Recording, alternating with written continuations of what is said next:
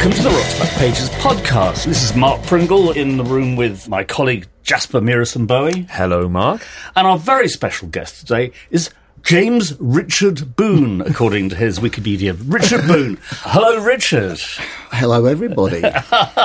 For those who don't know, Richard is a key person in the development of Manchester music in the late 70s through through the 80s.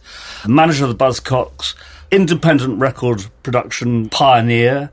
Is it right that the Buzzcocks' first single, EP, Spiral Scratch, is the very first DIY indie release before Rough Trade released anything? well, it's taken that mantle.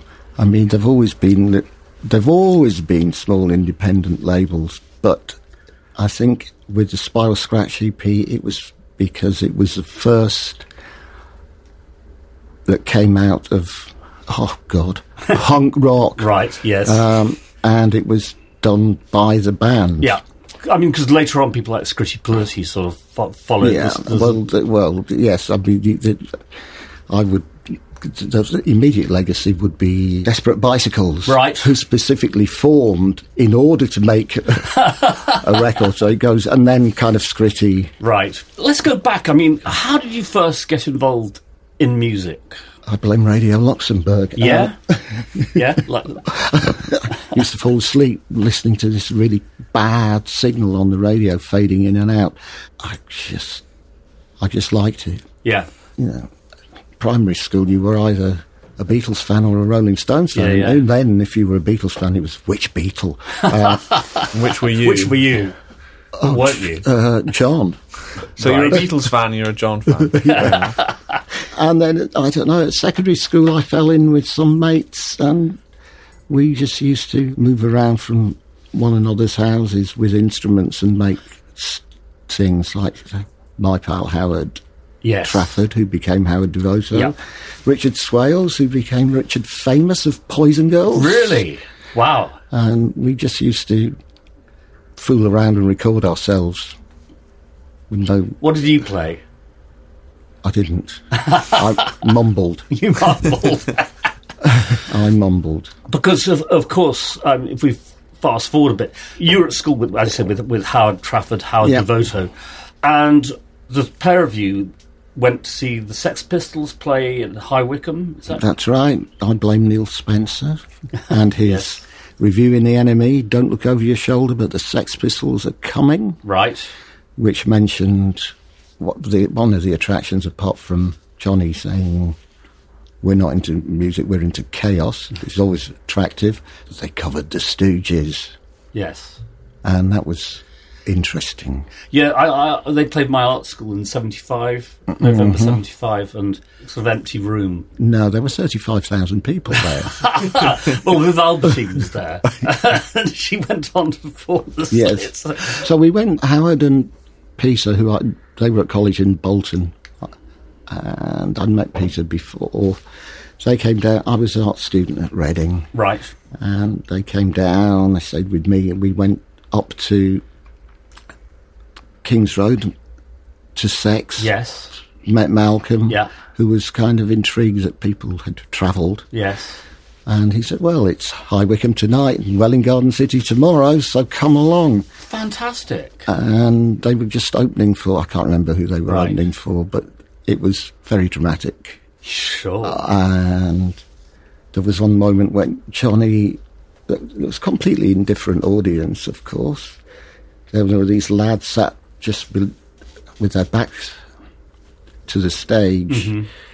kind of making mocking gestures to their mates while the Pistols played actually no fun.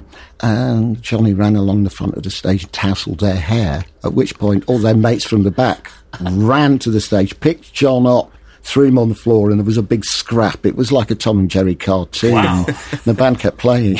Went out and Johnny crawled, kind of crawled out and got back on stage and said, That really was no fun. And it was just spectacular and inspiring. Fantastic. No fun. This is no fun. No fun. It is no fun at all. No fun. And so this gave you the idea of booking the Pistols, playing Manchester, the Lesser Well, I well, now that, you know, Howard and Peter scarpered back to Bolton, full of ideas, and Right. I went back to Reading and put the Pistols on in my art studio, Did you? painting studio. Yeah, Wow. in April '76. That was before Manchester. Yeah, yeah, yeah. Uh, Howard organised the Lesser Free Trade Hall. The first one, I didn't see the first one. I was still making marks on paper, and but I moved to Manchester between the first and the second, so I saw the second. Right. And yeah, fifty thousand people. Yeah, absolutely, yeah. E- And anyone who ever picked up an instrument subsequently in Manchester claims to have been at Yes, those, they those, they- those. Even if They do. perhaps, you know. yes. Well, some people were. But I And love quite- the idea of you putting on putting them on in your your studio at art school. Again, 25,000 people. 25,000. Yeah, exactly.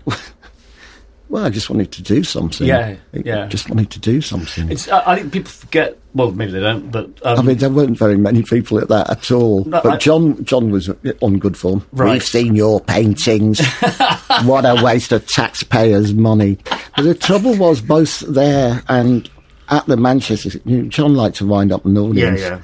But my pals and the audience in Manchester loved them. It was- Yeah. yeah. He could, Hard to wind them up. it was hard to wind them up. It was kind of frustrating that they were appreciated. It's, it's, I, I just think I think it's just just fantastic. So now, out of this, the Buzzcocks emerge. What what was that sort of process? Can we clarify also, is it Buzzcocks or the Buzzcocks? No, there's no definite article. No definite article. See, Buzz- that's, that's what I thought. So, th- th- thanks for clearing Yeah. that one up. no definite article. Yeah. So, so out of But, this, but then you had like you know you know never mind. But anyway, yeah. Yeah. so uh, so, any, so so out of this, Buzzcocks um, emerge. Uh, What was that sort of process? Well, that was Howard and Peter trying to trying to put a band together at the first Manchester Pistols date. Steve Diggle had arranged to meet someone. He was playing bass at the time. He'd arranged to meet outside the Free Trade Hall. He hadn't arranged to meet Howard or Peter, but Right. McLaren came out and said, What are you doing hanging around? The band's on in a minute. And he said, Oh, I was supposed to meet someone. I'm a bass player. He said, Oh, they're inside. so he took them. Took them. Uh, it was a case of mistaken identity. John Maher just um, answered an ad. Howard, Howard and Peter put an ad in on the notice board in Virgin Records in Right. Lever Street. Bass player wanted. Sort of. That's yeah, and, No time the- wasters. and drummers, yeah, that kind of thing. And we- you used to rehearse in Howard's bedroom, and then in uh, youth club belonging to St Boniface's in Salford. And then it was finding places to play. right, which is not easy. No. There was nothing really happening in Manchester. I mean, there was Dougie James's Soul Train, like who was in residence at some nightclub, Sure. and bits of Alberto y los Trios Paranoias Yeah. knocking about. But there was nothing really happening. The Yeah. sense that one gets when one reads interviews is that people that wanted to go and do something felt they had to go and do something in London rather than being able to do it in Manchester. Maybe until until that point. Well, possibly, but I think it was very. It felt important to us Yeah. to make Manchester Absolutely, work. That's that's Yeah, what yeah. I'm. Yeah. Uh, getting and it was you just had to find. There was a venue called Electric Circus, Yes. which is kind of dead end hippie. So where you you find a quiet night like a Tuesday. They were happy to. They were actually more than happy to get people in and at the bar. And then we put Buzzcocks with Chelsea Yeah. there. And we got hired the Holdsworth Hall, Buzzcocks and Eater. Yeah. But I mean, then it took. So the people at the Electric Circus kind of got got the message. that If they really wanted to stay in business, they had to embrace this new music, yeah. which I don't think they liked. What was Manchester like at the time? Because you, you're not a Mancunian, are you? You're, I'm from. Leeds. Yeah. What was it like? Because God's Own Policeman was James Anderton. Oh God. Yes. uh, well, it's, it was just you know post-industrial. Yeah. There were lots of dead spaces. yeah. which are now, of course, It's just- it's ridiculously expensive Yeah. uh, loft-style apartments, in, right in the centre of town. Yes. Yeah, because I remember first visiting there, which would probably be about 80, 82, 83. And then I was there a few years ago. 'cause Our colleague Barney Hoskyns and myself were at a conference, and just the transformation of Manchester just it was just ex- extraordinary. Yeah. And uh, yeah, it's, it's a complete different place now, isn't it? So, where did the idea of recording and releasing yourselves the first Buzzcocks EP? We just wanted a souvenir.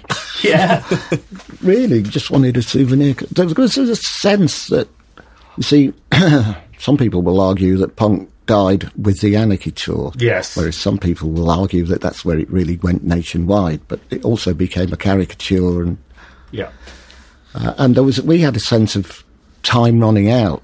And we just wanted to, you know, literally make a record, yeah. just to mark you know, the passage of a small group of people over a short period of time.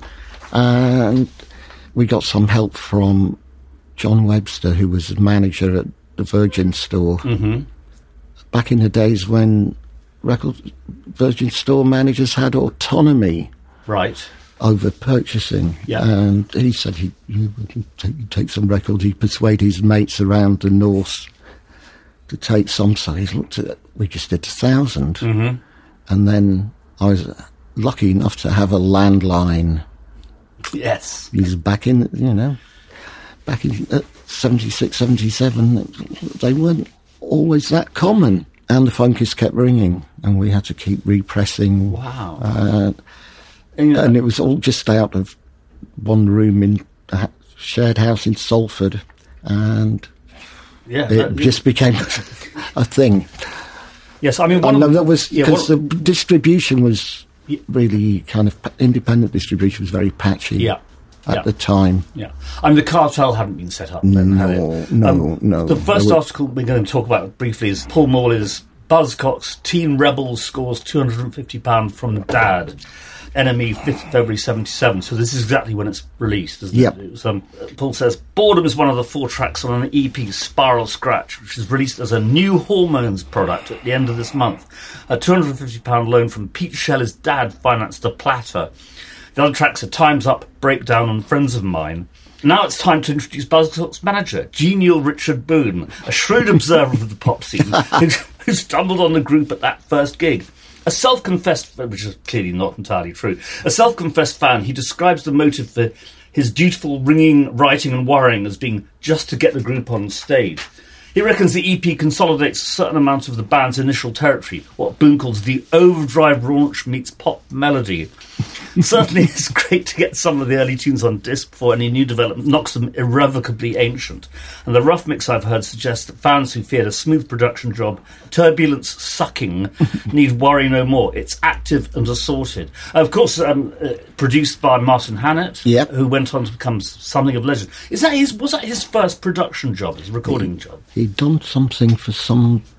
He had done something for some theatre group Right.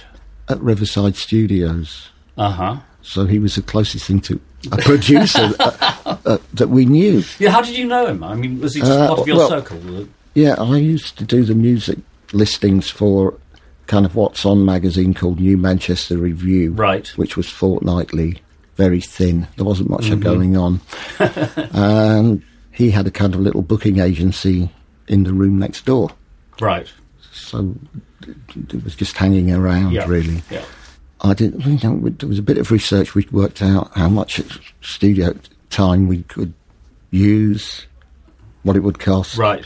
It was actually pressed by phonogram.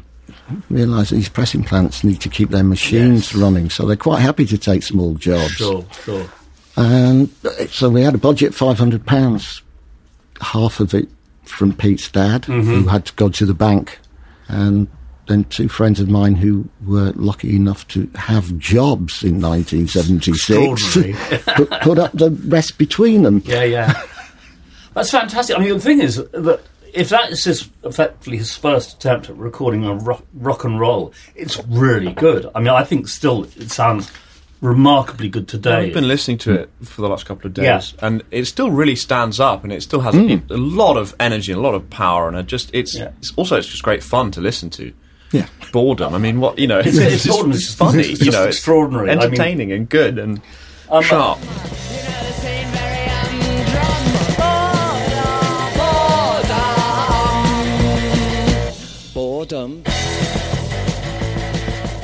But also, I mean, the band are already developing, have, have already developed a sort of a sound which was to sort of continue. I mean, the, the, hmm. Ho- Howard left pretty quickly, didn't he? Yes, yes. He, well, he also went went back to finish his college course, Right. and then later met John McGeoch. Yeah. There was a very f- celebrated party. Malcolm Garrett. In our house uh, in Salford, there was Linder Sterling, Right. who was at the, Howard's partner at the time. She was at Manchester Poly, and she said, "Oh, my- one of my colleagues, Malcolm Garrett, is having a party. He lives above Cowley Shaw's wet fish shop on the Oxford Road."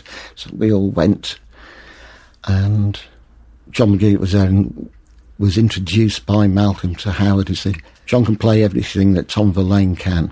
Yeah, yeah. and that was enough. yeah, yeah, abs- So they started working together and built built magazine. Were you involved with magazine at all in any, in any, any sort of capacity? No, No. no. Um, what was interesting is that the, you know the lead singer leaves Buzzcocks, and Pete Shelley moves forward to do it. It's a very tough thing for anyone to do. You know, the, the, the, you know, if someone essential as a lead singer leaves, often that's the end end of a band. And yet they very rapidly. Uh, uh, well, first of all, it's interesting that I think that they that sonically they aren't that dissimilar. That Shelley sort of obviously picked up some hmm. of Howard's sort of vocal gestures hmm. but evolved this really fabulous songwriting style, which is like, you know, inverted commas, notionally punk, but actually is all kinds of other stuff than, Yep. than, than punk rock. I mean, how, how did that evolve? Did you. I never, s- I, I don't know, I never really witnessed Peter's writing process. But he would just come, he'd come up with riffs and they'd work them out, Yeah. work through them in rehearsal. Yeah. Some of the early material, in fact, goes back to, he had a little band in Bolton Right. called Jets of Air, Uh huh. which some of, some of the songs he already had from then. Okay. Yeah. It's interesting that there's this sort of, of course, it's all born out of punk, but Howard was really interested in being kind of quite intellectual. I mean, I'm reading, I think it's in Paul Morley's introduction to Kevin Cummins' great book of Manchester photographs, hmm. that Howard. His great idol was like E. E. Cummings, and he, he sort of saw himself as like intelligentleman, you know. so it's kind of that's a, an interesting contrast to what one maybe thinks about when one thinks about punk looking back. Yeah. There was always that element of punk because a lot of punk came out of art schools. I Yes. mean, you know, um, uh, uh, and so there's a certain there's a certain amount of bullshit sort of surrounding the mythology of punk as kind of this gritty working class sort of explosion. Absolutely. I mean, later on, you could say with sort of the oi bands, that's some Yeah. truth, some grim truth. And we're also running Irina Strice's Louder Than War article on Howard and Steve and Spiral Scratch uh, from 2022, and uh, the audio interview, uh, um, Pete Shelley interviewed by Mark Petraka from 2007. Pete, of course, died quite quite recently. It's very very very sad. I mean, when he reached our age, this sort of happens all too often. Um, when did you? I mean, you carried on with New Hormones as a label, releasing like Ludus and so on, Yeah. so, so forth. Were you still managing Buzzcocks whilst running the label, or did you stop managing Buzzcocks? No, I was doing both. That must have been pretty hard work.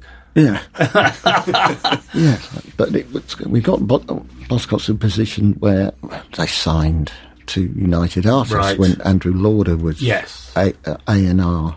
Shortly before he left United Artists Oh, to start Radar Records, but he was always very helpful Yes. even through that period. he's very interesting because he always, even when he's on a, at a major label, he treated it like an independent sort of Yeah. concern, and also showed great loyalty to artists in, in a way which is, well, these days has completely evaporated. Yeah. he went to Radar, and um, then that became almost like a reissue sort of concern, and so on and so forth. So after he left, what, what was the relationship with United Artists like after he'd gone? Well, well, he was replaced by Tim Chatsfield, who we got on with okay, but mm-hmm. there seemed to, there was there were problems in the background that we weren't aware of. About, with United Artists was had some kind of manufacturing distribution arrangement with EMI, Yeah, and in the states, Capitol yeah, were taking over Liberty, which was the American equivalent of UA, and gradually things didn't quite, things weren't working. Right. The international department was terrible, frankly, and there was a lack of lack of support. And by the time that EMI took over completely, Mm-hmm. there was really no relationship. But the, there were all these kind of Essex boys with bling who were just interested in the next John Lennon album, and Yeah. not, that's all. Yeah. I had a meeting about the Buzzcocks' third album, when this guy was just listen, playing Lennon demos that just come in because, of course, the whole company's history hinged on Right. on it. And they was just not interested. It was eventually like they were just a file in a filing cabinet in Yeah. a r- dusty room that was locked, and no one knew where the key was. Yeah. Yeah. um, And that's when Pete went solo.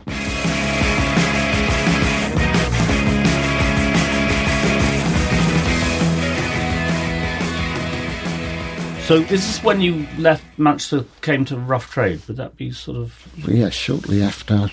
It, it- well, I moved in '83. Geoff Travis thought he was going away for three months Right. to America, and would I would I be up for sitting in his office and rejecting demo tapes uh, in a nice way?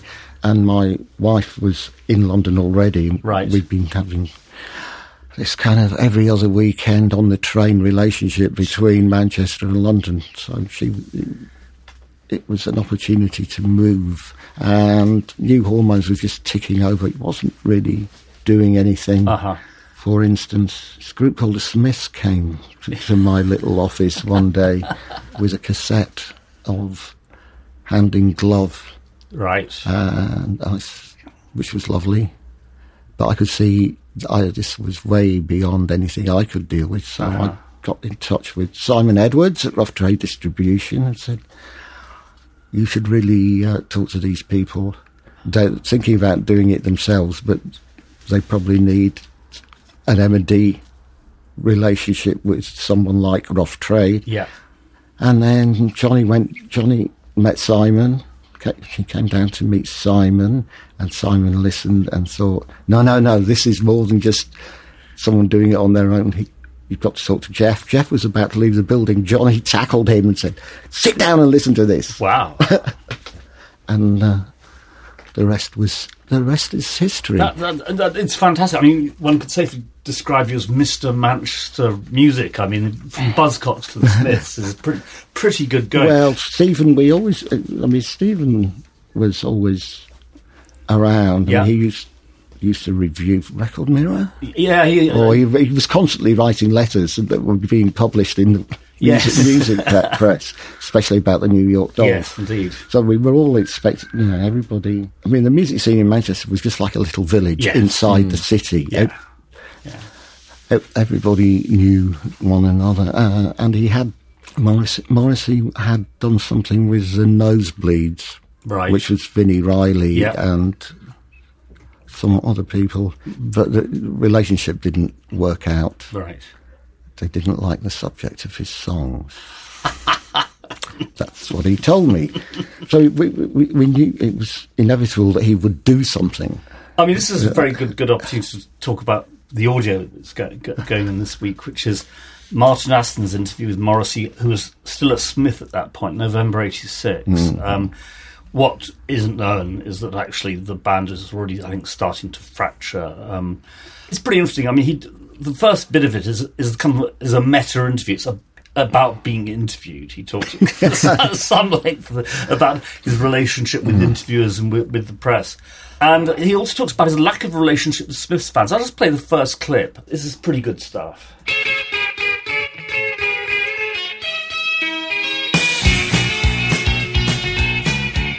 what is your relationship then with your adoring fans?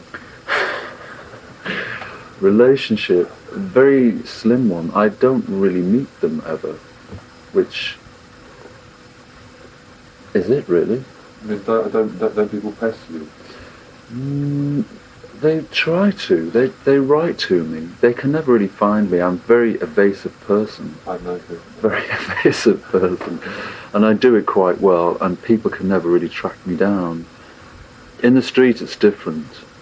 Because I can slide away. But in uh, City Life, there was, a, there was a, like a very sort of dry comment about how when you close the curtains at night, there's like Yes, a round of applause. yes. Do you, I mean, do people sort of sit outside? I mean, Yes, they do. And when I mentioned this, it seems as though I'm complaining, I'm bickering, I'm ungrateful, and I'm being terribly snobbish about it. But it's a very, very odd situation to to wake up and realise that somebody has been, been standing outside your house since 9 a.m. and will stand there till 7 p.m. and just stand there staring in.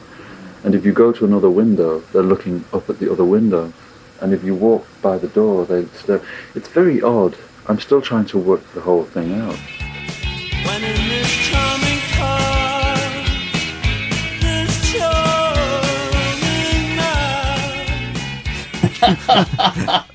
He talks about reference points to song, talks about Derek Jarman directing videos for, for the band, which is he claims to have had no involvement in that at all, which I, I you know may be true. I, I don't know.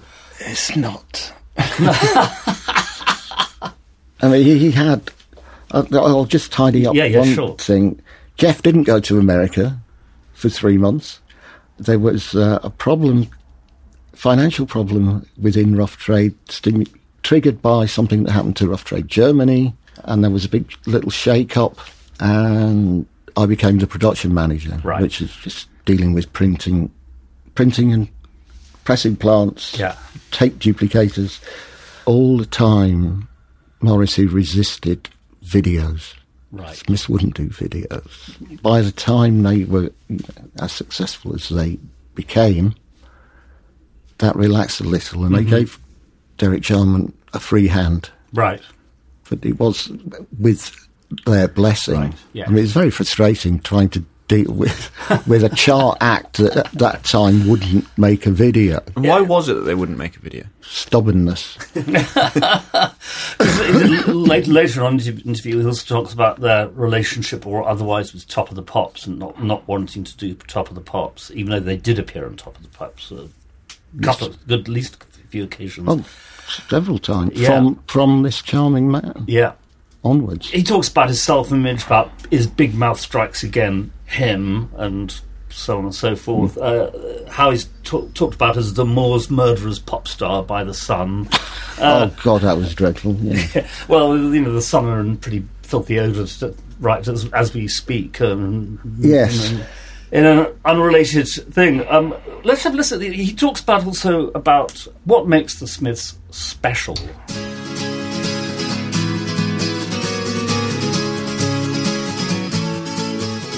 I suppose why we know that the Smiths are special is that because we scan the, the top 30, we see the Smiths and we know that they shouldn't be there because this just does not happen that a group so uh, separate actually becomes successful in um in a big way. A group having done so little in media terms. I mean, for example, the Smiths are never on top of the po- uh, television. Why should they have made it? What happened? your face, your words, your songs, your, your Well, exactly, but- flowers. But really, I mean, the way you all the people I ever liked within recent years, within recent the recent decade, n- were never successful on a massive level. no, same here. All the music I found precious just never made it. It didn't happen, and I got used to the fact that I was living in a world that um, wasn't really occupied by a lot of people. So it must surprise you to see that. I mean, that they have struggled. I'm very, I feel very proud of many things.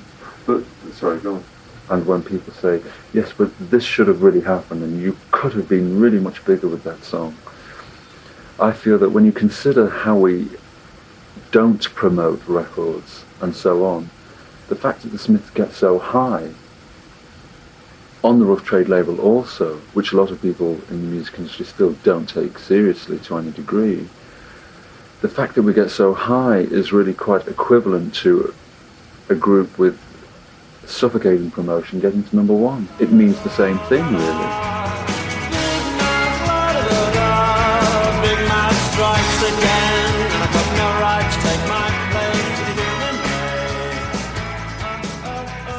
So, I mean, he he he obviously Martin Aston's been told not to discuss the band leaving Rough Trade and going to EMI, um, but he does raise it. What, from your standpoint, what was the what was going on at that point? Well, EMI probably needed a band like the Smiths at the, that time, Yeah,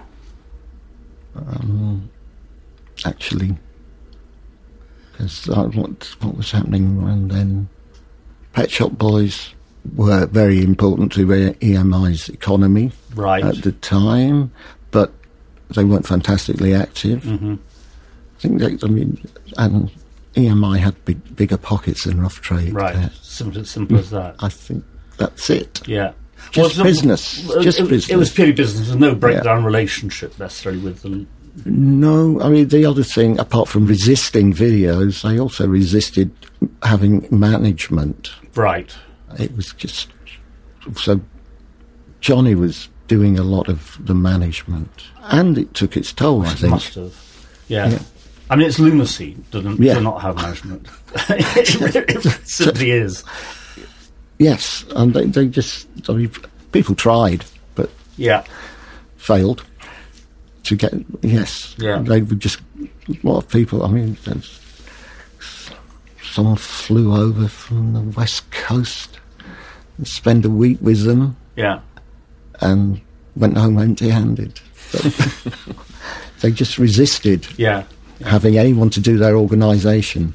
It's extraordinary. I mean, does Morrissey still not have management, or has he had management and I think he's had management. right come and gone? Uh, mm, yes, I think.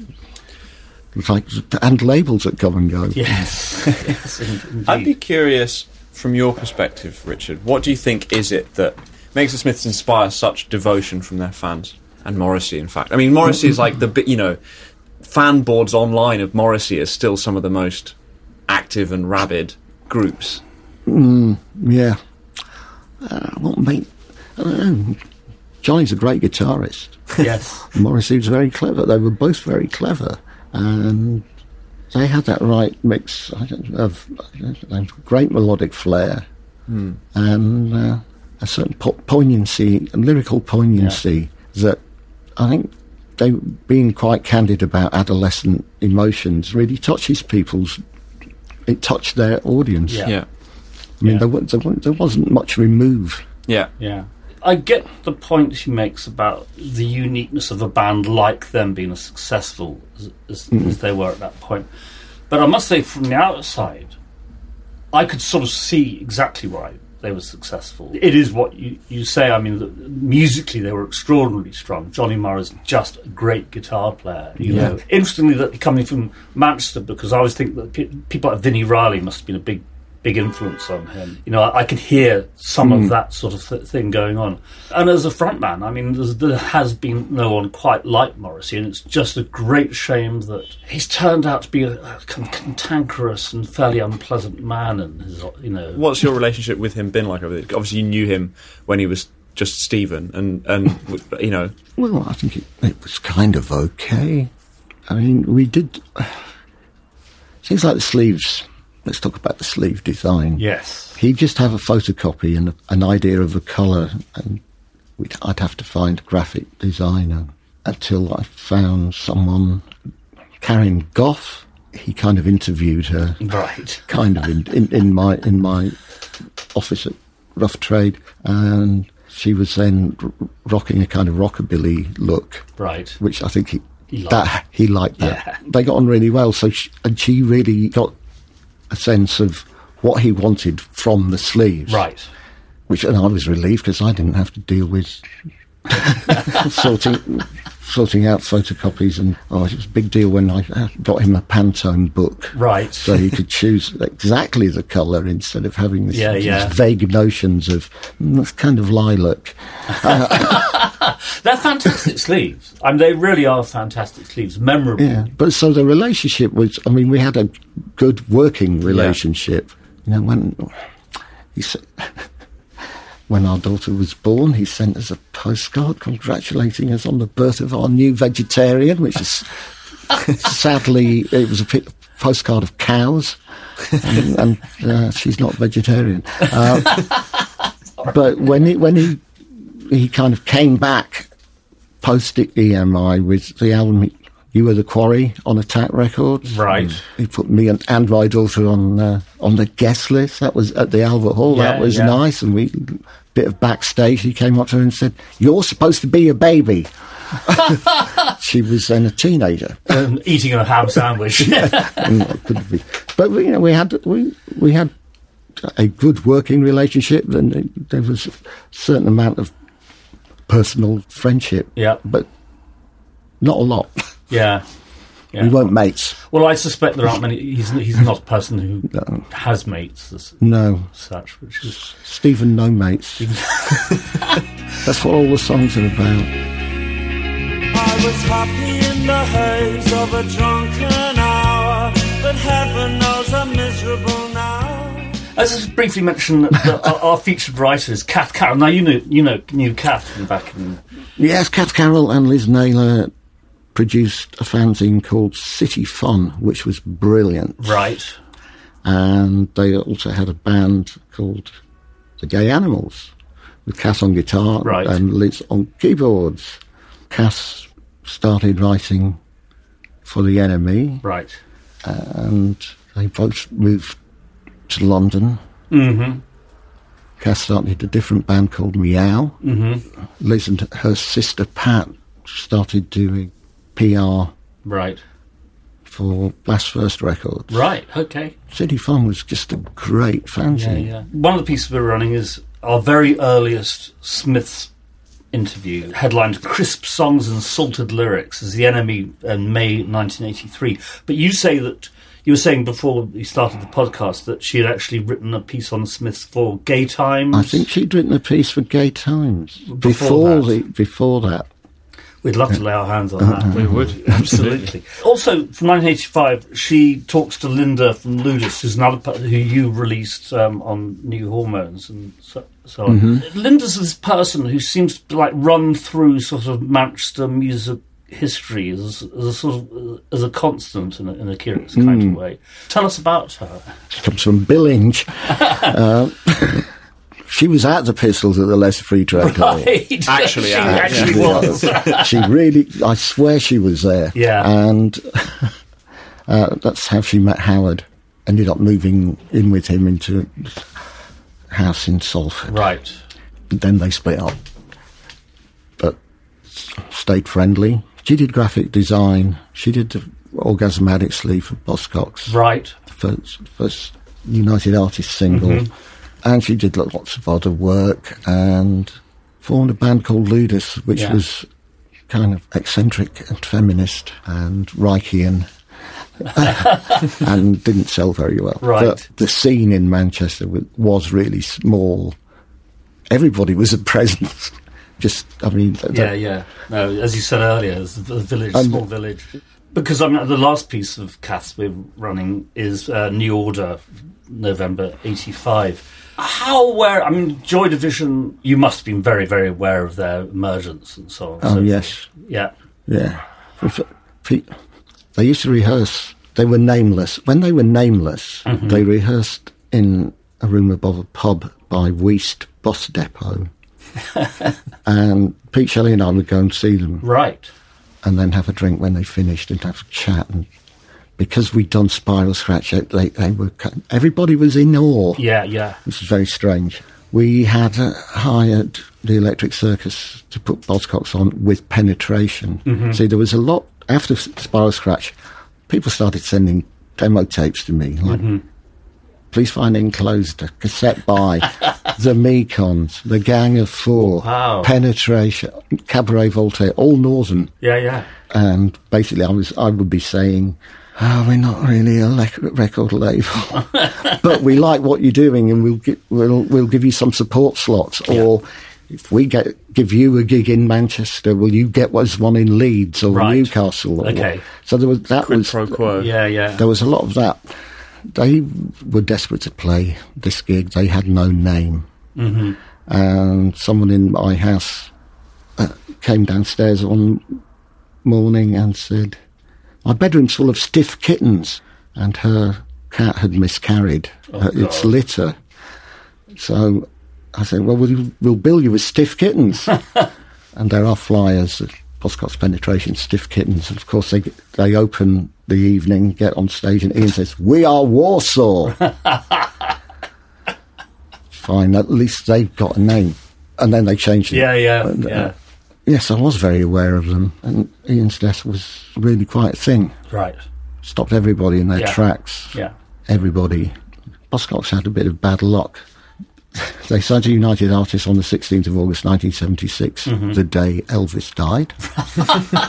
the following month, they were recording with Martin Rush in, in uh, studio in Barnes, just round the corner from where Marc Bolan that weekend wrapped himself Right. around a tree. Right. Okay.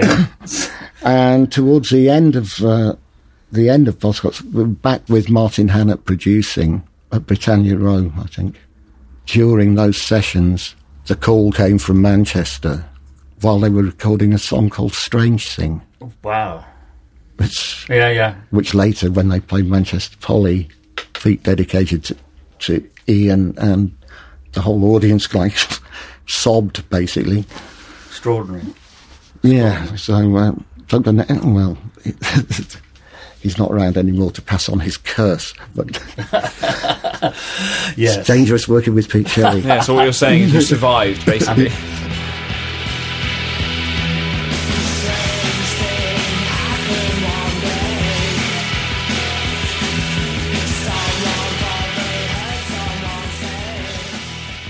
So you uh, eventually you, you, you left Rough Trade, or kind of Rough Trade left you and left you know ceased to exist as a as a functioning business. What Yes. did you do after that? My son came along, and I was house husband. Right. I, I mean, I, I had been editing a magazine for Rough Trade called The Catalogue. A couple of people tried to revive it, but it, the whole independent sector was so damaged by Rough Trade's collapse and then Pinnacle's collapse. Yeah. Pinnacle they- being the distribution There was company. another dis- yes, a rival distribution company, uh, competitor, Yeah. much more functional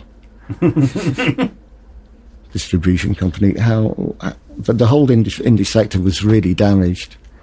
So the attempt to keep the cat, revive the catalogue failed, and our son came along, and I was just house husband. Right. And I live in Stoke Newington. Back then, it's changed a lot, but back then I was part of a parent-run cooperative creche Right. founded by Angela Phillips, who our bodies ourselves, a classic feminist poem. So, Okay. so I did that until my son had a, started primary school, and my Uh-huh. wife said, "Thanks for all that. Now get a job. Answer this advert." and it was a job for librarian in my local library where I was for over twenty years. Yeah. Quite notably, uh, the, the the rock and roll librarian. the coolest librarian. and you now uh, you run the Stoke Newington Free Festival. Well, I don't run it. I'm part part of the organisation. Yeah. yeah, It's fantastic. You know, retired. What three years retired from five years. five years from, from, from the library. It's been really brilliant having you on as, as guest on this podcast. uh, we're just going to wind up by going through some of the stuff which is going new in the library. If anything that we talk about, you know, generates any thoughts, just do do, do, do shout out. Um, well, first thing is uh, I've got is um, Jasper will have some stuff as well, but. Melody Maker 1966, Karl Dallas sees Sandy Bull at Les Cousins, which is a legendary folk club um, in London. I'm a big Sandy Bull fan. I think he's a really, really interesting musician. Karl Dallas says, Sandy does for guitar rather what Ornette Coleman has done for the jazz horn, which is one way of saying he's not too easy to listen to. Nevertheless, despite a very short hearing, he emerges as a very real and significant talent. I just love that. we got an interview, uh, so- 73, Van Morrison, but talking about them, which is pretty interesting because um, he's generally been pretty quiet about it. He says, I can tell you, I went through a hell of a lot of stuff with producers in those days, except for Bert Berns. I felt that those people who said they were producing them didn't have a clue. Between them, they didn't have a solitary idea of what we were doing. He also says, I was doing what I was doing when the Rolling Stones were still in school, maybe three years before they got together. He's uh, rather like Morrissey. He's someone who's, despite his undoubted talents, has turned out to be a rather unpleasant person. Yes. We got uh, Bill Payne, Little Feat, uh, talking to Harry Doherty in Melody Maker 77. It really points to what went wrong with Little Feat. It says, I've always thought the advantage we have over Herbie Hancock, Chick Corea, Weather Report, etc., is ultimately our ability to put vocals and stuff all over our music and still be able to get away with a little bit of what they're doing. Not a lot, though. Those guys are in a bag by themselves. Well, I mean, it's Bill Payne turning, trying to turn Little Feat into a jazz jazz fusion act, which was the worst, Yes, worst thing that ever happened. Marvelous Batty Sylvia Patterson interview with Yazz from 1989. And she just talks of kind of new age drivel. There's a really great bit in here about looking in the mirror and saying, I love you, I love you for what you are right now. Now, every morning I go into the bathroom, look in the mirror, and I say, I love you, and I mean it. I feel great. Oh, that was ahead of. Uh, she was ahead of her time. she certainly was. She actually went to my school, yes. Really? Yeah, she's a Holland Park girl. Lastly, the Spice Girls. It's a really fabulous big feature by Chris Heath, The Face, in 1997. And first of all, Baby Spices. We had this big interview, and I didn't say anything. I didn't even talk. And there was a picture of me outside number 10 Downing Street. I don't think I'll vote. Am I allowed to say that? Do I think Margaret Thatcher's the original Spice Girl? Not particularly. My mum is. Meanwhile, Brilliant. Jer- So good. Brilliant. yeah, meanwhile, Geri says it was my quote that Margaret Thatcher was a Spice Girl. She was the first advocate of girl power. Of course, she destroyed a lot of things. Everyone makes mistakes, and she did. She fucked up big time, loads of different things. Definitely. But what I give her credit for is she's the first fucking woman. It said in the paper she sent me a Christmas card. It's still stuck in the post. That's great. That's super.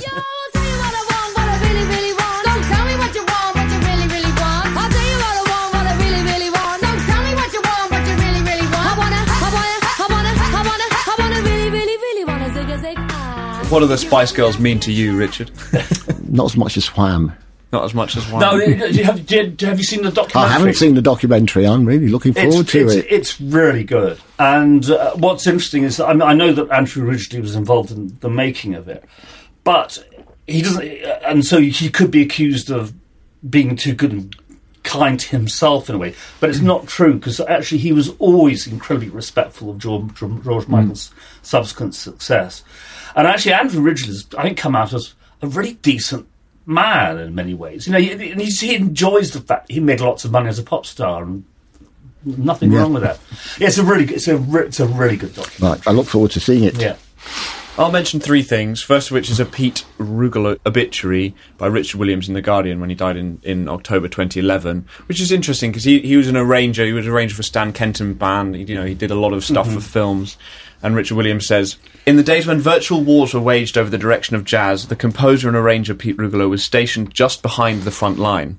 Rugolo, who has died aged 95, collaborated closely with the bandleader Stan Kenton in the immediate post-war era, a time when classical influences were beginning to infiltrate certain elements of the music, dividing players and listeners into opposing camps. Kenton's progressive jazz, with its bold, brassy dissonances and air of pomposity, became the focal point of a long-running dispute, and some of Rugolo's scores are among the most controversial. This is interesting, and it's interesting. It's an obituary, but it does go through that sort of Right. period mm-hmm. in history, so it's it's worth it if you if you want to kind of get a, an overview of that of that time in jazz's history. Then next up is a piece a piece about Chuck Berry by Karen Rose for MTV in 2017. The complicated truth about Chuck Berry: how I figured out a way to love his music in spite of his often unsavory story Another one. you know and it's and it's kind of it's it's an interesting thing because it's one grapples with many people one might grapple with Morrissey how does one love love the music of the Smiths if you know given all the things he said subsequently it's a it's a question and it's a question with regards to many musicians but she concludes Chuck Berry wrote amazing songs. Chuck Berry's work was exploited by the music industry. Chuck Berry never made all the money he deserved from the music he created. Chuck Berry was a victim of racism. And Chuck Berry took advantage of women repeatedly throughout his life.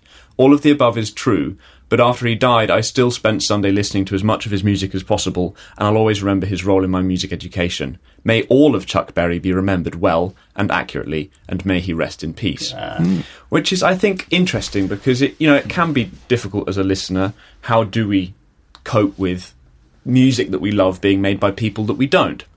And sometimes it's problematic because if you say, well, I'm going to listen to it anyway, what you're saying is that I, I value my own desire to listen to it more than I value, you know, Yeah. what it what mm-hmm. what that person has done badly to people. The one thing I'd say is we simply don't know the grim history of artists in the past because it wasn't noted, wasn't reported, and so on and so forth.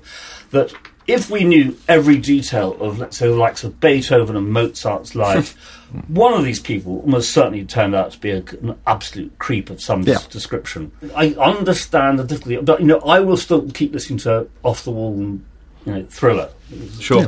Basically, you know, you have to separate the art from person. I think. Yeah, same with Picasso. Yeah, exactly. You It's, know, it's a difficult thing. I think it's something that every every listener, every viewer of art has to find a way through in some respect. I, I, don't- I, I- I don't think it need be such a struggle. Mm. Actually, you know that I think that you know we have to just take the art for for what it is. Um, I don't know. It's interesting when it's when it's someone who's dead and can no longer profit from it. Is one thing, and when it's someone who's alive and can still profit from it, I think maybe it's another thing. I don't know.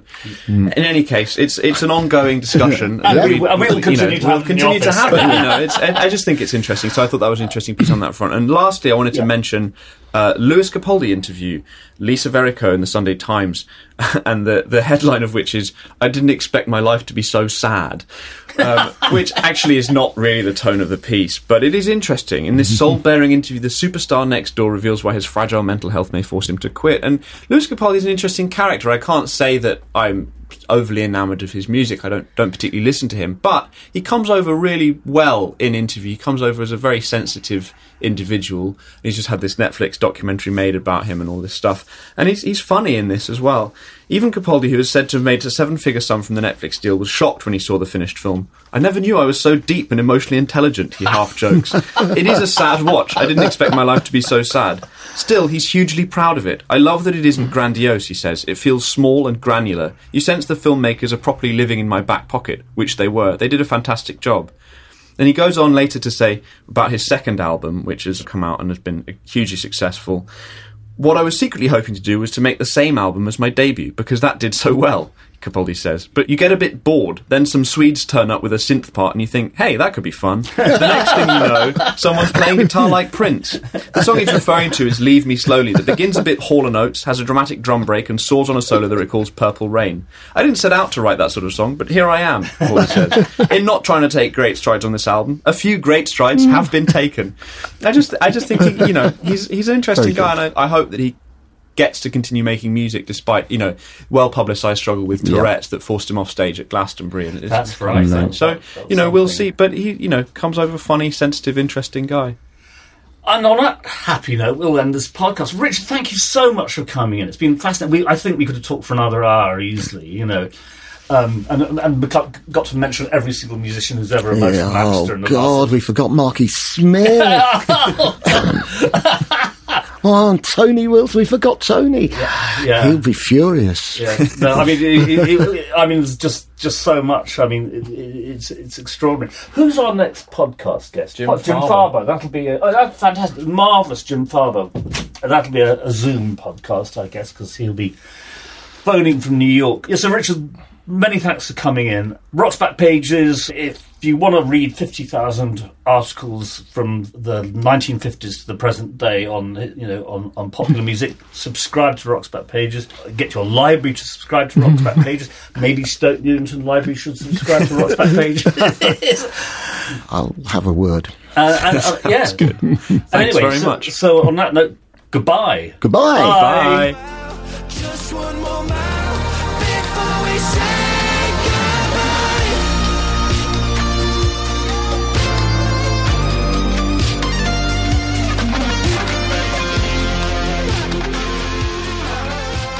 That concludes episode 156 of the Rocks Back Pages podcast. Many thanks to special guest Richard Boon. The host was Mark Pringle, and it was co-hosted and produced by Jasper Muris and Bowie. The Rocks Back Pages podcast is part of the Pantheon Podcast Network. You can find thousands of articles, as well as hundreds of full-length audio interviews, at rocksbackpages.com. Stay for a while, just one more mile before we say goodbye.